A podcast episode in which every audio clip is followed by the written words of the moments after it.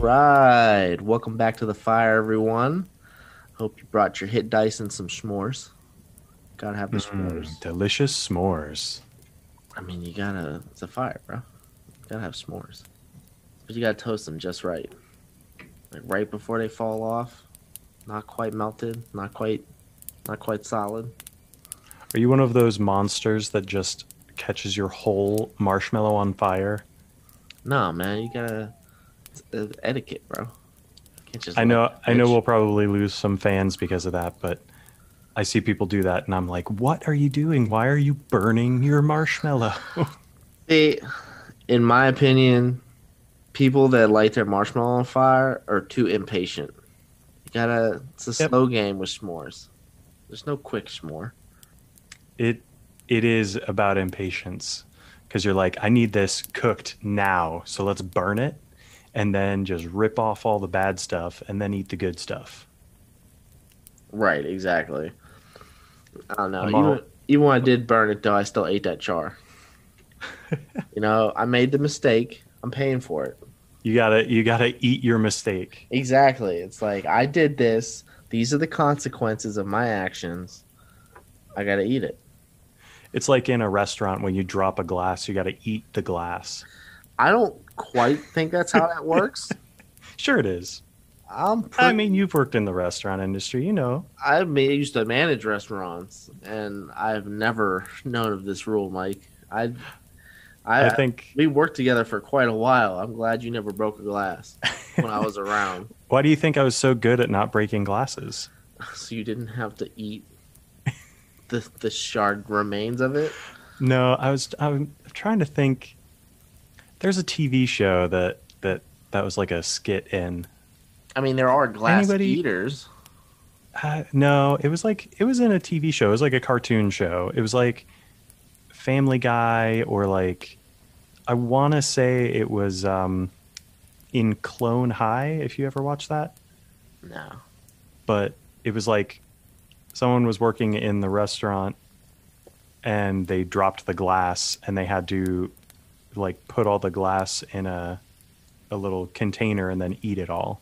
what dark machination TV shows were you watching? I think it was I think it was Clone High, which was like this I, you know, I after that description, I'm not upset that I missed this show. Apparently, it's actually super funny. You should watch it. I don't know. They're making people eat glass. Well, it's just one part of one episode. You say so. but you know, talking about fire, talking about s'mores, we got uh, not quite fire, but uh, I was just gonna say that we have some dragons today. dragons you say on the dragon, menu. dragon, or dragon, or dragon? something across your face. Oh boy. Yeah, we were talking about the blue dragon, right?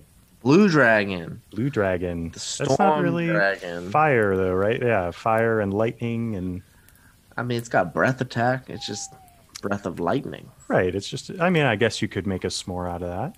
That's a pretty instant s'more. We just talked. You got a slow game. Yes, that's instant char. It's perfect for the people who like the charred. If the s'more survives the uh, getting close to a blue dragon, the lightning bolt that gets hit yes, when you get close to the dragon. that's like the classic cartoon. You got a, s- a s'more out or a marshmallow, I should say, on a, a metal stick, and you just, oh, I'll, get that for you, and then you just see the bones flashing as they get electrocuted. That would be pretty funny. I like that visual. Perfect temperature. It's perfect. And then it, it's a charred skeleton, but the marshmallow is perfect, and they The- just yeah, pull it out of their hand. Exactly. Like delicious. They eat it and it just falls through their ribs. That's too good though. I mean, that's a badass dragon. I don't think he's gonna. I don't think he's gonna roast your s'more. I think he's too busy to roast my s'more, Probably. He's also usually an evil alignment. so he'd just eat it. Probably. If he did roast it, Well, it'd be because he roasted you, and then he ate you and the s'more. so that's the question. The dragon is evil but lawful, neutral. I don't know the norm for a dragon, a blue dragon. For a blue dragon, I'm pretty sure. I think it depends on the edition you're talking about. Mm. because I think the first incarnation of it was lawful evil. So it, you're right. It, it lived by its own code of conduct, but it was still evil. Right. But yeah, I mean, he would, uh, you know, roast both of you because he has his own code, but he's evil. So I guess maybe you might get away with it if you didn't upset him whilst you were roasting the s'mores around him. Fair enough. I'm never quite sure what differentiates lawful evil from neutral evil. I feel like they're so close. I think that is the biggest, uh, uh, big part of it. Neutral evil is they don't really care, but they're gonna, they're just gonna do things their way, but they don't really care if it's good or bad. Whereas Hmm. like lawful evil, I feel is more like this is my code of conduct, but it's If you always break a rule, I break you. well, not even that. It's like my code of conduct leads towards darkness. Hmm. You know, That makes Uh, sense. so So, like neu- a really a really evil. nasty thief will be lawful evil right? as the the thieves code, but the thieves code is a evil thing per se. Right. All their actions are evil actions, but they have a code they live by doing those actions. I So- gotcha. So neutral evil is almost better than lawful evil. Because at least neutral evil, there's a chance that you can convince them to do something, whereas uh, lawful evil, they're pretty stuck in their ways. All right. And chaotic evil are just crazy. We don't even want to get close. Not even a little. Anytime I imagine chaotic evil, I just think Joker from Batman. Oh yeah, I mean classic. just epitome of a chaotic evil character. Yeah, I mean it's that's no better chaotic evil. But uh, yeah, I mean the Blue Dragon gets way more interesting after third edition now. I mean, I know we were talking about a little bit before. Mhm. It has like it starts, you know, different sizes. You know, different ages go with those sizes because Mhm. because they're different sizes. There's different challenge ratings on it.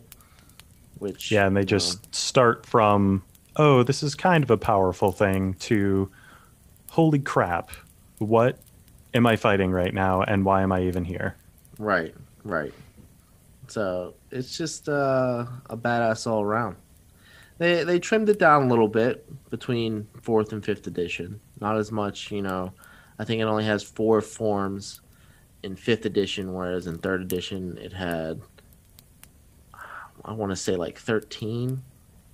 Yeah, I'm not really sure. I was twelve or thirteen, something like that. Yeah, just like different age group because you had like the basically like a larva, a wormling, and then a very young, young, juvenile, adult, you know, old, ancient, and then the the great worm. That's just crazy to think because it's very true. A dragon is something that is hundreds of years older than you, hmm maybe thousands, depending on, you know, the lore in the game. A wormling is, you know, 20, 30 years old or something like that, whereas hmm a great worm or whatever the, the largest form is will be a dragon who's been living for hundreds, maybe thousands of years. Right. So not only is it gigantic, but it's also super intelligent. hmm Has all that experience built up.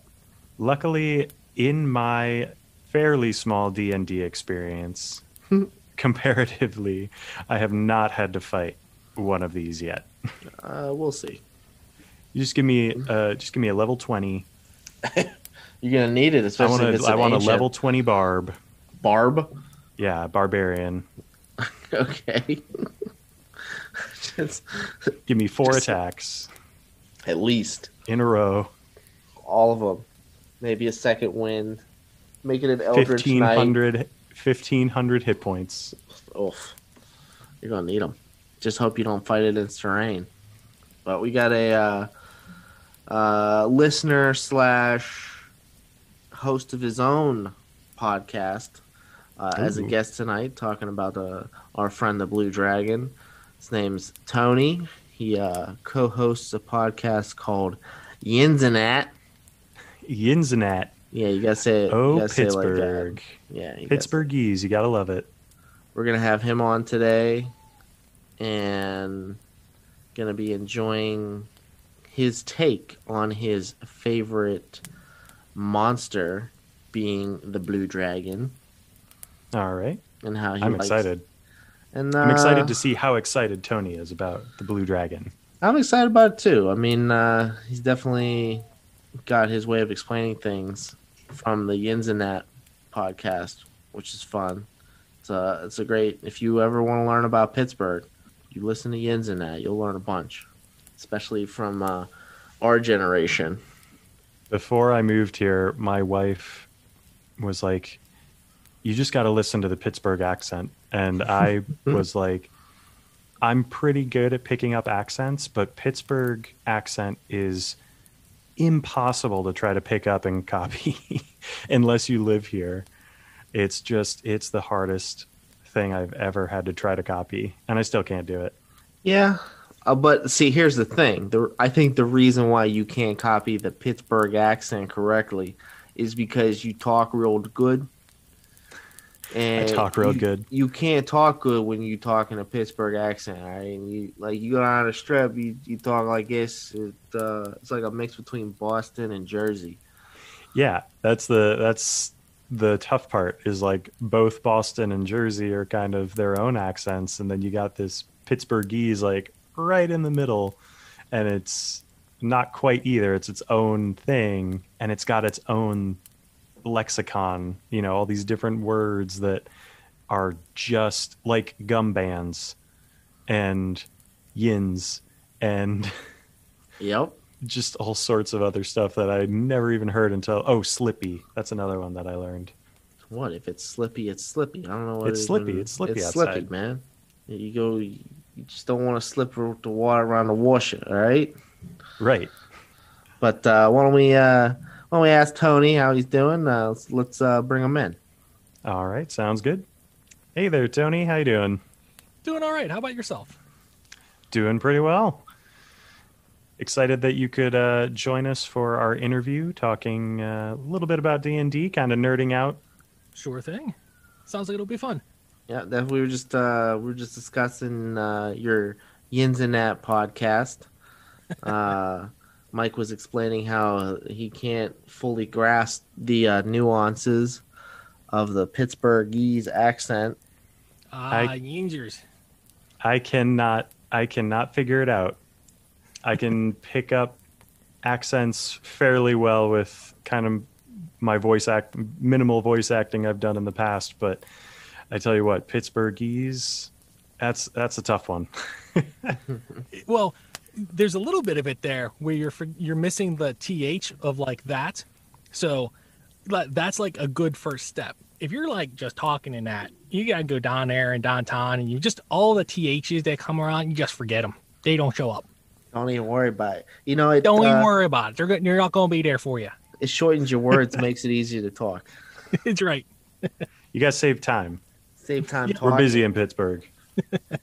You got to really get across your anger and disposition for construction and tunnels. You ain't got time for all these letters. Nah, the wash the washing machine back home is ready. I gotta get out there and make sure my laundry and the wash is in the right one. Exactly. Oh man, I can't do it. You get there. Maybe if I You do, an, there. I just have to practice more. yeah. Well, that that and watch like the evening news when they have the interviews of the man Ugh. on the street, and yeah, you'll you'll catch on pretty quickly because it's just grating. My wife got me into the Pittsburgh Dad YouTube channel. Ah, I think that's what one. it's, that's what Yeah, it's yeah. called, Pittsburgh Dad. and hilarious. One of my cousins is actually pretty good friends with him, and Oh, cool. uh, they this was about three years ago now. Three years ago, uh, he he was at their wedding. He was in their wedding party and uh, did kind of a little speech for them and stuff. But he didn't do it in character, which was funny because I think that whole crew is like, Expecting. yeah, him. yeah, yeah, it's a character. We're we know, you know, they- they're so used to it. Um, yeah, we get it. We get it. You can do a Pittsburgh accent, and you're famous for it. So okay, Just just be Eh. normal, John. I, I ain't got nothing wrong with that. Ain't nothing wrong with that at all. But it, I, everybody's got their own their own flair. Uh, let's uh, talk about we were just talking about some dragons and some roasting some s'mores with lightning. Uh, I hear tell that your favorite monster is a blue dragon there, Tony. That it is. Yeah, I like the flexibility that the Blue Dragon provides. Mm. So I like the environment. You know, they're at home in deserts. So you have that kind of sandy motif. Um, Anakin hates it, so that's a plus in my book. Right. It, it allows for not so much a focus on the blue dragons if you don't want it. You can also kind of spin it off to like the Al Qadim universe. Uh, go with some mummies if you want. The kind of sand dune ruins. There's a whole bunch of stuff you can play around with to lead up to the blue dragons. And then blue dragons, how do you want to attack the party? Do you want to come up from burrow through the sand and come up and get them? Do you want to fly above and shoot lightning down at them? Do you want to shapeshift and, you know, speak with them and dominate them and manipulate them as a humanoid? There's a whole bunch of different things you can play around with, and it all melds together to make really what is kind of an arrogant twit who is so full of himself. And it's incredibly fun to play that because, you know, dragons as a whole look down on everything else. They're just superior. This specific type, I don't know, there's something about it where, you know, you have the sadism of the black dragons, the idiocy of the white dragons. I'm not smart enough to play a, a scheming green dragon. And then red dragons are just brutes. Blue dragon seems to fit just in that sweet spot where it's really enjoyable to play and it provides a whole bunch of different avenues for you to throw different challenges at the party. I, I think that, that that's definitely a good point, and uh, the the adaptability to it is great for uh, a storyline as well. Because if you want, it, you know how hard it is to steer a, a party one way or another whenever you're doing something. But that the, the blue dragon as a final big baddie during a dungeon is okay. Well, they didn't go in the dungeon; they went above the dungeon. You can still have a battle they didn't go above the dungeon they went in the dungeon you can still have a battle because uh, it's uh, that adaptability to change dynamics while still keeping the general pretenses you were looking for when you planned something like that out i think is real key. And i think a lot of people forget about that. I mean that blue dragon like you said it's one of the one of the uh, most adaptive dragons especially considering it can fight just as well in the air as it does burrowing in the ground. Yeah. Add on the lair actions that it has in fifth. Um, specifically, some of the initial, like, you're in the cave, and oh, that's right, you need to be able to move around unimpeded. Uh, here's a sandstorm that just falls in your face, and now you're buried up to the neck in sand. Good luck getting out of that.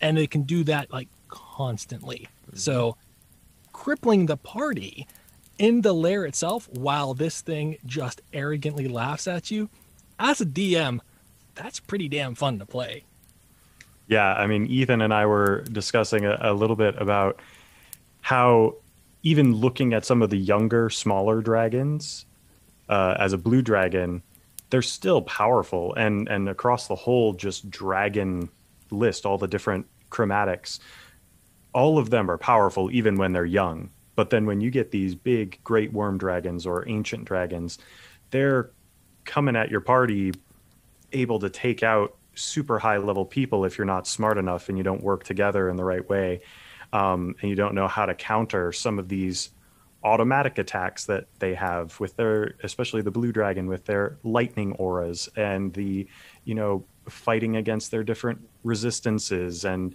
and you know dealing with some of these varieties of different attacks. You know they have slashing they have bludgeon damage they have you know lightning damage they have everything like that. So it is true it's a very versatile enemy that can attack you in so many different ways that you're really not prepared for and you kind of as a player that's how i'm looking at it um, you have to be able to think on your feet and really come up with a creative way to attack it with everyone in your party and and make sure everyone's supporting each other in the right way to kind of move through that battle. Definitely. And I think as a party, in order to defeat not just a blue dragon, but any dragon at all, you have to think at least three steps ahead of it, which is difficult because it's an iconic monster. They don't call it Dungeons and Kobolds. They don't call it Dungeons and Goblins. Like it's a dragon. But These there's so many goblins. It should be Dungeons and Goblins. I I think know, I just think that was that was definitely you you know that between Gygax and and there's maybe some a couple of like what if we called it Dungeons and Goblins? Like you know it was thrown out though. Everybody was like no, no. What what what are you doing? Right, yeah, Dungeons and mind flayers. No, that doesn't work. right, yeah. Dungeons and taverns? Maybe. Shelf that. yeah, yeah. Put a pin in that. We'll talk about that one later. But hear me out. Dragons. Ooh. yes. See? Yeah, shivers down your Shivers. spine. I mean, hey, 70s, man. 70s, that is like prime time. Give that guy give that guy a raise. Uh, you don't pay us, double it. D- yeah, double it.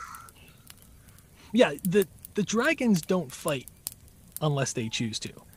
And they always have backup plans of backup plans of contingency plans.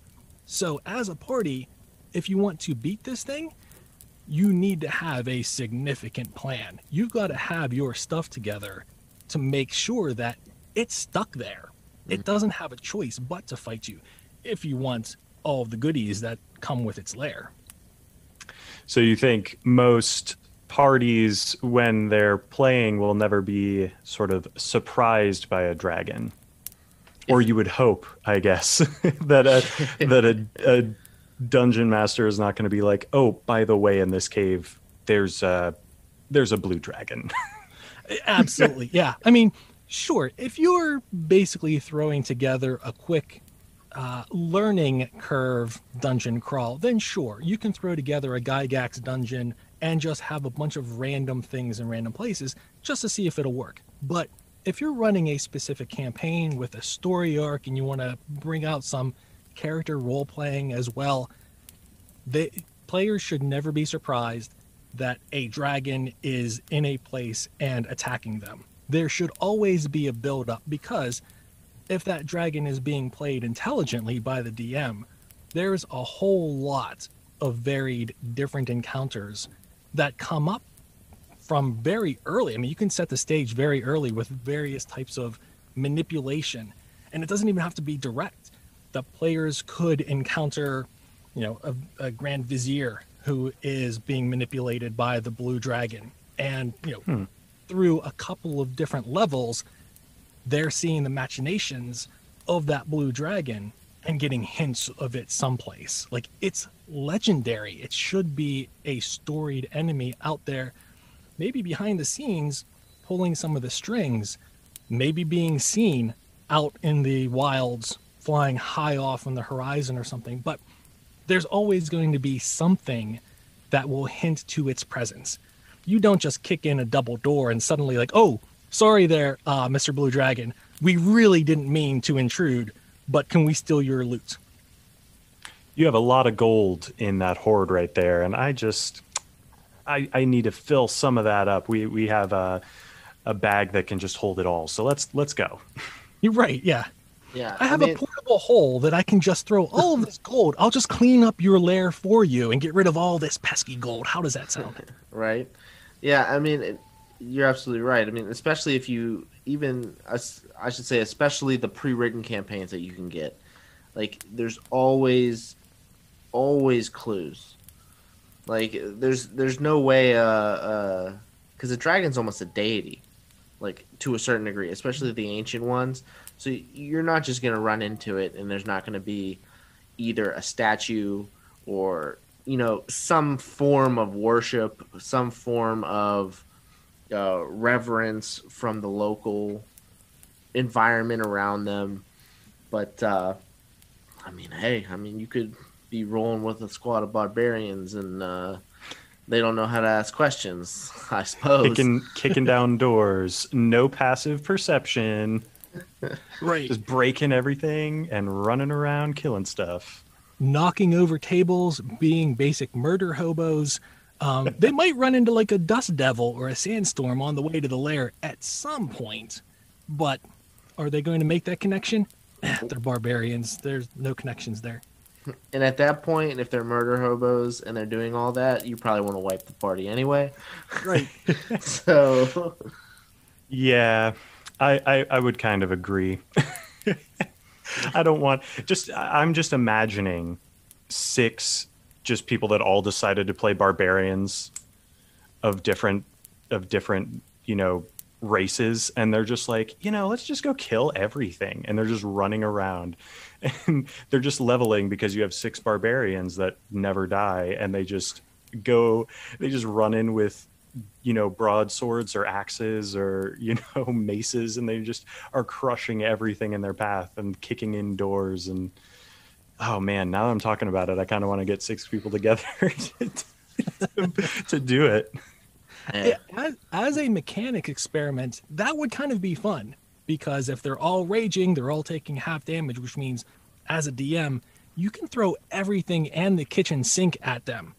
However, there are some significant vulnerabilities like the mind flayers we spoke of earlier. If you don't have brains to eat, you're pretty much dead. So a single mind flayer gets in there and psychic damage and eats their brains, and now they're barbarian zombies. yeah, I was gonna say the mind flayer is probably like the biggest the biggest thing because they, they won't pass any checks when it comes to right uh, when you have a negative five on all of your wisdom checks Right, yes. you want to do and your only defense against a mind flayer is wisdom check. You either roll in nat twenties or you're dead. right, Right. Ooh I got, I got a 14 minus five nope that doesn't get that doesn't cut it Does a negative seven get me anything? Is that, it, is it even possible? can you do that It's I it's like golf. You get the lowest score and that ah. wins, right? That I feel like that would definitely be the argument at some point. Yeah. Well, th- we can all agree that the game would be over, or or the, you know, party would be over in quite a quick run. I, So- I mean, unless the DM really wanted to humor him. Yeah, I mean, I if know, man. everybody's in on that game and the DM is like, I'm going to throw this stuff at you because this is going to give us a laugh for a session or two and then get you, you know, the actual game. Absolutely. I love running kind of one shots like that where mm-hmm. you have a significant possibility of a TPK, which is cool if everybody's on board with it. Like, Right. there at the table with a bunch of other people and i have been in situations where it was the dm versus the group and almost without exception that environment sucks when mm. you're there with a group of people and the dm is in the mindset of i just want to make this fun it's challenging and i want to throw some neat problems at you to solve and the party is all on board with it so there is that kind of cooperation going on that's when d&d is the most fun. Yeah, that's when when they're all kind of you know working together, and and your role as the DM is to you know have those challenges come up, but continue to kind of grow the party from those challenges and make a kind of fun experience. And if it is, like you said, a, a one-off or uh, just a couple sessions doing something crazy like uh, all barb run, um, you know, you uh, are giving them the that I guess playground, right? You're creating this playground for them, and you being part of it, and and just help guiding them along is super important and really helpful. I think for for some players, you know, that would be a great way to bring somebody in that may not be as familiar and just want to have some just wants to have some fun. Yeah, it's Definitely. definitely uh, definitely a part of that, and I think that's the key. Though it's got to be a one-off. Like you, you can't. No one wants to do that.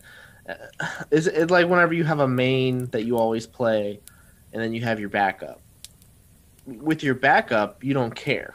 You you don't care that you're you know you just like you said you're having fun, and everybody dies. Okay, I'll roll another backup. You don't want to do that to the guy that you spent the last seven months building into your perfect swashbuckler.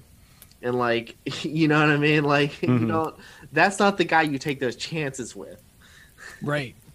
Yeah, you have. You're just not living on the edge, man. You're just not living on the edge. That's right. YOLO. Oh boy. Yeah, when you have that specific character that you've molded and sculpted through a bunch of different uh, scenarios, it does suck to have that character wiped out. It's been done before. Everybody's kind of experienced that series of terrible rolls, and suddenly now your character's dead. What happens? Does the party have the means and- to resurrect you? Maybe, if you're high enough. Otherwise, uh, sorry, break out the, the sixes and roll some more ability stats because you need a new character. Mm-hmm. but if you have it done right in those large arcs, man, having a character die can be the very definition of epic. What is that character living for? Does that character die in some kind of big heroic explosion? That mm. can be just as cool to retire a character as it would be, you know, let's see what they're going to do with the next uh, episode or the next session here. That's going to be talked about for that group for a long time in the future. hmm But it's it's all about timing with that though. There's got to be a good reason for it. Like yeah, it- yeah. like you can't you can't be the only ranger in a group of barbarians in a in a one shot and kill your character. But if through the story arc it makes sense that because this happened, you know, yada yada yada, like that it's almost fulfilling because it's like you Mhm. said, it's like you care so much about this character, but it's like yeah, it sucks because you're losing part of something you created with with other people, but it's also it meant so much in that moment. It made so much sense for this to happen that it's acceptable. You're okay with it. It's like it, it's almost gratifying that they went out that way. Definitely. For like a long form storytelling cooperation uh, game, characters need to die for a reason. There's there's Mm. escapism in playing Dungeons and Dragons. Mm. The real world is a little less merciful than that. Like Right. people can go in a snap and that really truly sucks in game having your character go for no reason or because you know a series of bad rolls in a mundane situation that absolutely sucks. The escapism and the epic quality to it really kind of dictates if you're on board with the group and everybody's into that same kind of storytelling uh, frame of mind, that epic death or that epic retirement or whatever the sacrifice might be, it's part of the story and it's for a reason and it becomes part of the threads of not just the storyline but that group. Because as they move on to different characters they're always weighing their current choices against what happened previously. I actually was just thinking about something as as we kind of talked about that because we were already talking about the blue dragon, and then now we're talking about people, um, you know, dying in this glorious fashion. I'm I'm imagining like a uh, a ranger or something like that, almost like a Legolas moment where the dragon like jumps off the edge of the cliff that they're up on top of this mountain or cliff and he just dives in because he just knows that it's the end and he has to for some reason and just is like on top of the dragon stabbing it you know doing everything he can throwing every single last ability at him. And then they come crashing down onto the ground and the dragon lands on top of him. But the dragon is dead and everyone else has survived up on the top of the cliff. Woo. yeah something like that i mean that's cinematic. That is a really, really good example of this is a good, solid storytelling death that bonds and brings together the party, knowing that they've killed a major enemy. This thing would have escaped and harried them for years and possibly the landscape for generations if this heroic ranger didn't sacrifice his life to do that. So yeah, that that's cinematic, you know, slow motion leap off the cliff. stabbing with every ounce of strength as this thing plummets to the ground. Yeah, that's pretty powerful at the table. Oh, definitely. And uh I mean it's it's the same and that, that's part of everything. And that's that's the greatest thing especially when it comes to to all this is you can have that moment whether you're working with off the rack dungeons or with one you created. Because it's not necessarily about, you know, the the happenstance that leads to this, whether it be pre-written or not. It's all about your emotions when it comes to that like your investment with the party about getting through this and making that because of a bad roll or because of this or because of that. I mean, it's almost strategy. You you see the same strategy in uh, Magic the Gathering. Like you, you you can have a monster that you're very partial to that's maybe got you through a lot of battles that you really like a lot, but because of this situation, sacrificing it is the better way to go you know, and that it almost makes it more worth the win at the end Mm-hmm. Mm-hmm. of having that that investment. But uh, why don't we stop for a second? We'll uh, have our our sponsor moment here, and uh, we'll be right back with uh, with more from Tony. Maybe some listener questions uh, he can have us answer, and uh, go from there. Hello, everyone. Just wanted to take a moment to shout out to some friends we think you should look up. They are all very talented, and we hope you'll enjoy them too. First, thanks as always to Steph for the amazing custom dice we give out to lucky question listener winners. Go to Origin Story Dice on Etsy to check out her cool stock of dice or request your own color or size. She also has an Instagram under the name Origin Story Dice to check out her cool already pre-made designs. Now we need to mention Nicoletta of nickscoffin.shop. Find a great person putting out unique couture designs for all types of clothing as well as striking a great pose in her custom yearly calendar. You can find her on her website at nickscoffin.shop and on two Instagram accounts, nicks underscore coffin underscore x also nicks underscore home underscore shop the latter where you can also get custom built home decor i absolutely love the custom sign and tp holder that fits snugly next to my toilet in the bathroom. Have to continue to shout out Adrian Wi-Fi Yancey and his fantastic beats slash songs. Nothing but love for a very good friend and a very talented artist. I hope you tune in to his Facebook or his Spotify drops as they continue to come out. Lastly, much love to everyone in our Discord, especially Sindoku for her contribution and faith in us from the start. Thanks everyone. Let's get back to the podcast.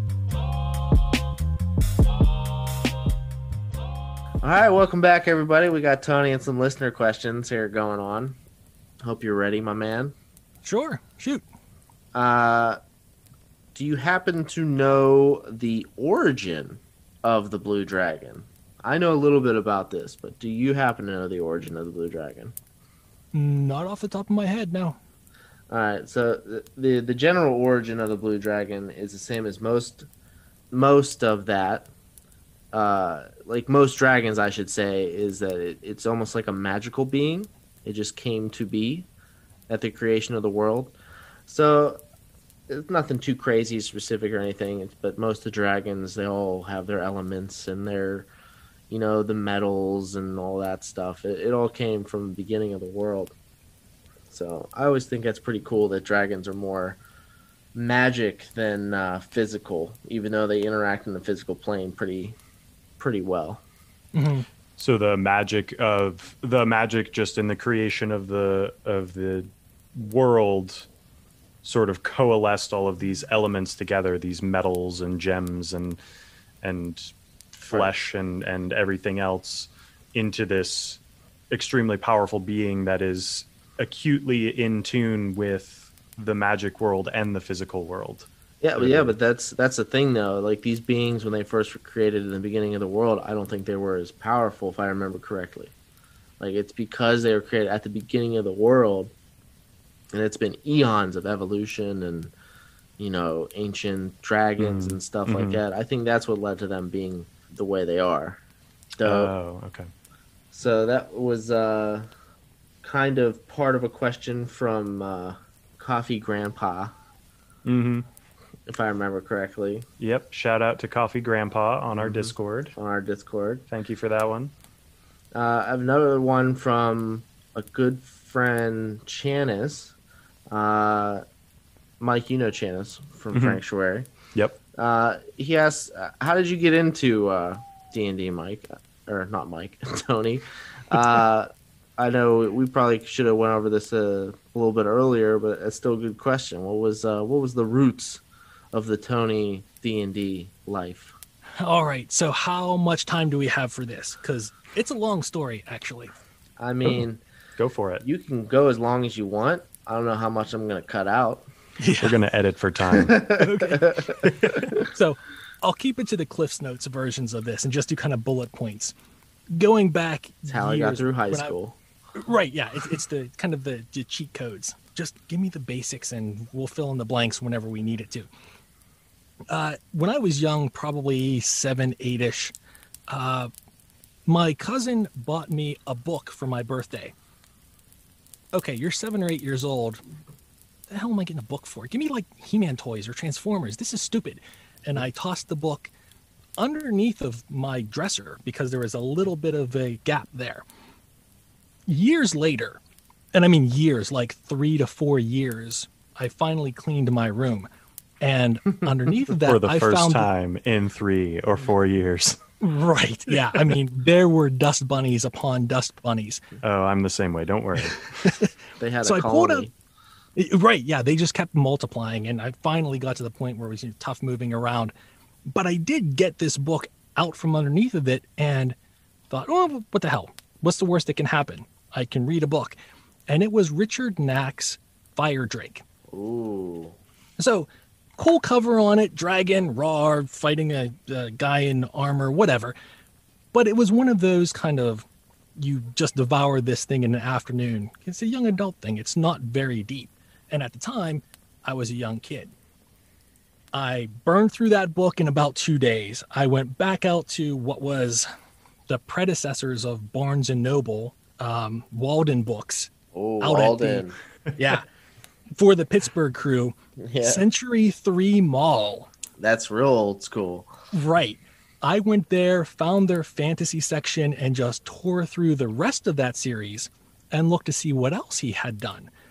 Prior to this saga of his, he had written for the Dragonlance Chronicles. Not the initial couple of books, but he had like The Legend of Huma and a couple of other books in that universe. Didn't know what Dragonlance was at the time. I picked that up and started reading through whatever he had and the initial books there the Margaret Weis and Tracy Hickman stuff. Next to those fantasy books, they had the old school orange spined Dungeons and Dragons books.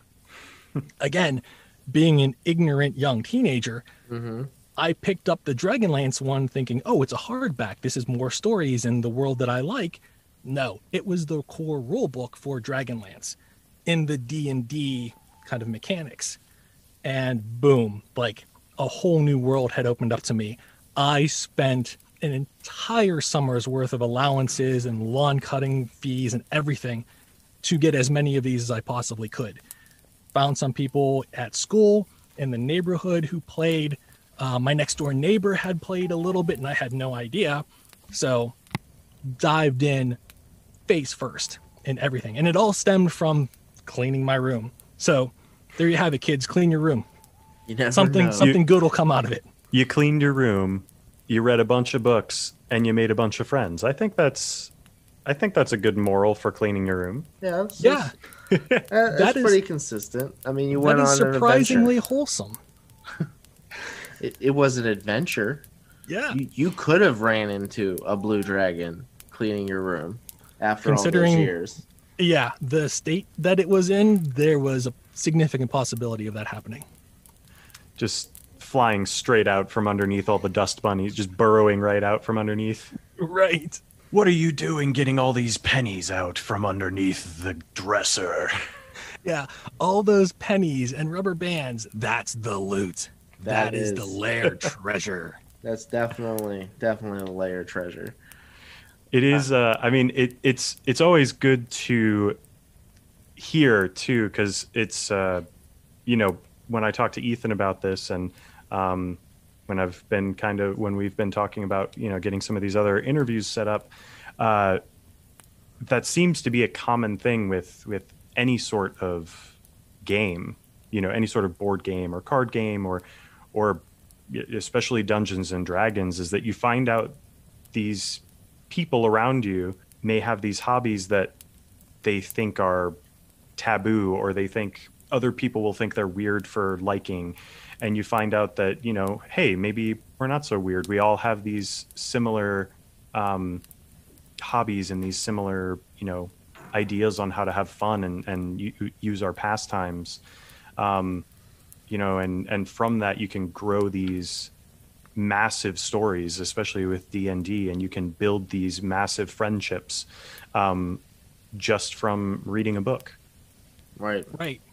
it's Right. it's you know inspiring to kind of think that there's that human connection underneath all of it Yeah, and especially thinking back to this is the time in the late 80s, early 90s when there was still a significant stigma against Dungeons and Dragons. I mean, it had a very small shelf at Walden Books, and we still heard things in the news at that time of people trying to get rid of it and abolish it entirely. So the folks who were really deep into it, that wasn't something they advertised.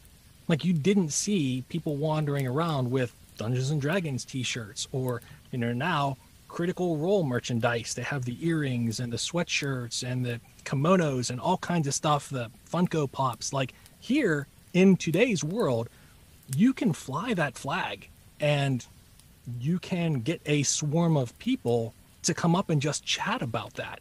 Back in the 80s and 90s, that wasn't the case. You really kind of had to be guarded and kind of throw out code words maybe to see if anybody else picked up on your underground Dungeons and Dragons enthusiasm.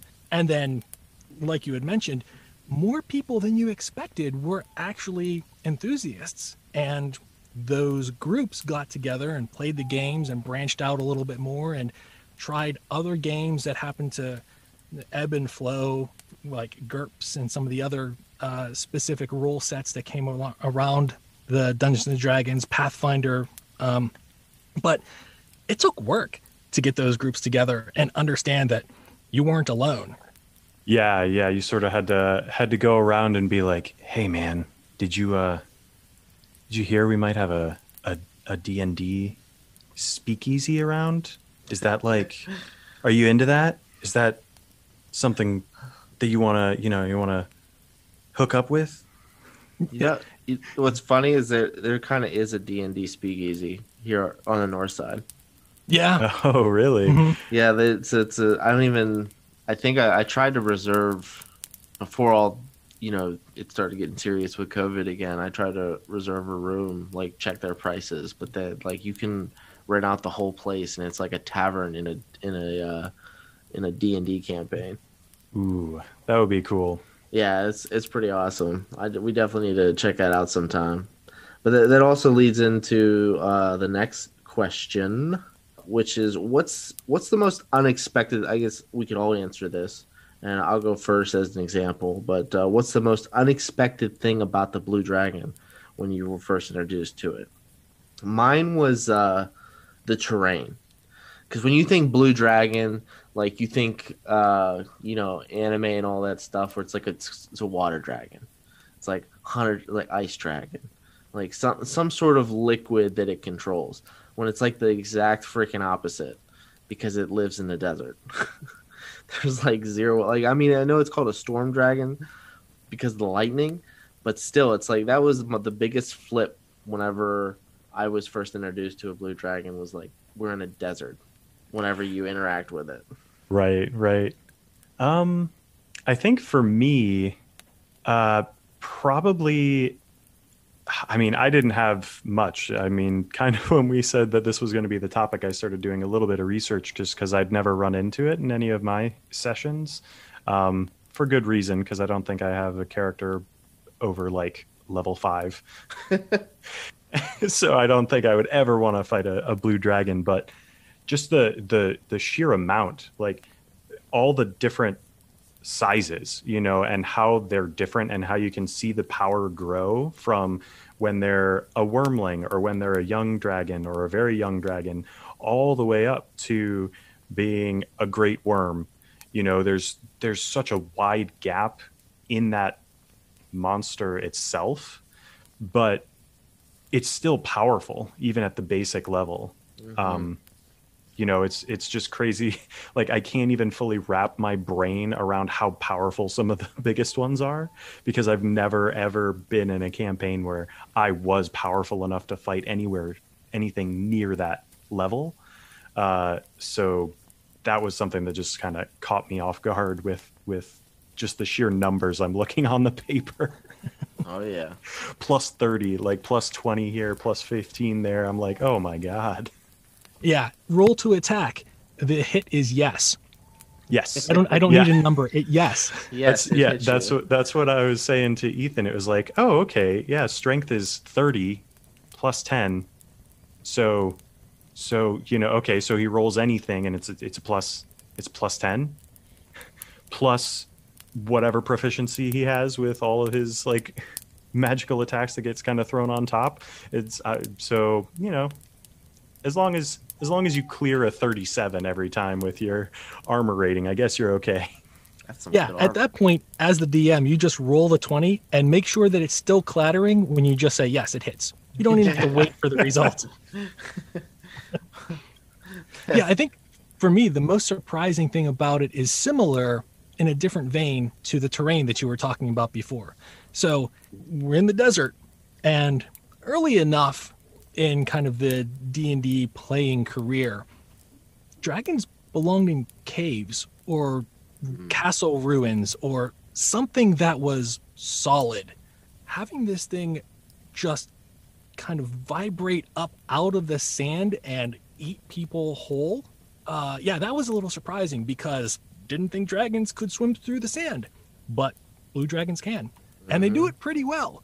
So after hearing and seeing party members just get squashed from below, when Or we're above. expecting, well, I mean, at this point, the, the encounter was this thing came up from below and yeah, just started tearing through us. That was impressive because completely subverted expectations. We were expecting to go and find some kind of pyramid castle or something out in the desert, which wasn't the case. Yeah, that was. Uh, I will say that was definitely something that surprised me too. I was like, dragons fly, and they can walk, but I didn't realize that they could burrow, and especially one that's, you know, lightning. You know how how did that kind of come into the the skill set that it has, mm-hmm. burrowing through sand or burrowing through earth? You know, It doesn't just burrow; it burrows proficiently. It Right. does. Yeah, That's the key. looking at the It does it the very numbers well. again. I'm looking at the numbers again. It burrows better than it walks. Yes, So it is. It is better under the ground or in the sky than it is just standing on land. Those are the two things. Get it Yeah, on a that's- rock and tie it down, and that's your only chance. But awesome. Uh, those are great questions. We'll have to decide uh, who wins the question contest and Mhm. who gets the little Traveler's Pack prize that we have. Um, Tony, you'll be getting one as well as our guest this week. So, Yay! so be on the lookout for that. Um, but I think we covered most everything uh, on Blue Dragons today. It's a great, great creature and great adaptability, and uh, that's the biggest thing to take away from a monster like this is adaptability. Just like we were talking about last time, campaigns have to adapt. That's the glory of these. You can do anything with them. You can follow the script. You can go off the script. Most of the time, people go off the script. And you throw gotta it in the trash. and you got to throw them in a fear dimension. It's whatever. Yeah, Pretty you throw a bunch of angels at them, and then they fall into a fear dimension, and they get stuck there for a while on a flying ship. And you know, I don't want to be too specific or anything. right, but of just kind of a general scenario. It Yeah. almost sounds like you guys, uh, you know, have similar imaginations. Right. It's, Similar That's kind of crazy. It's a, it's definitely a, a connection. I think. Somewhere along that line. but awesome. Uh, Tony, it was great talking to you. Uh, everybody listen to uh, Yins and that. Uh, hopefully, we can get uh, you back on for a later episode, as well as your partner in crime, Andy. Yeah, absolutely. Absolutely. Um, yeah, thanks. Uh, thanks again for coming out and uh, interviewing with us. We appreciate it. Sure thing. Good to be here. Yeah. Well, that's it for the fire, everybody. It's burning a little bit low. Uh, hope you rolled enough hit dice for your next adventure, and uh, we'll see you next time if you survive. Have a good night, everyone.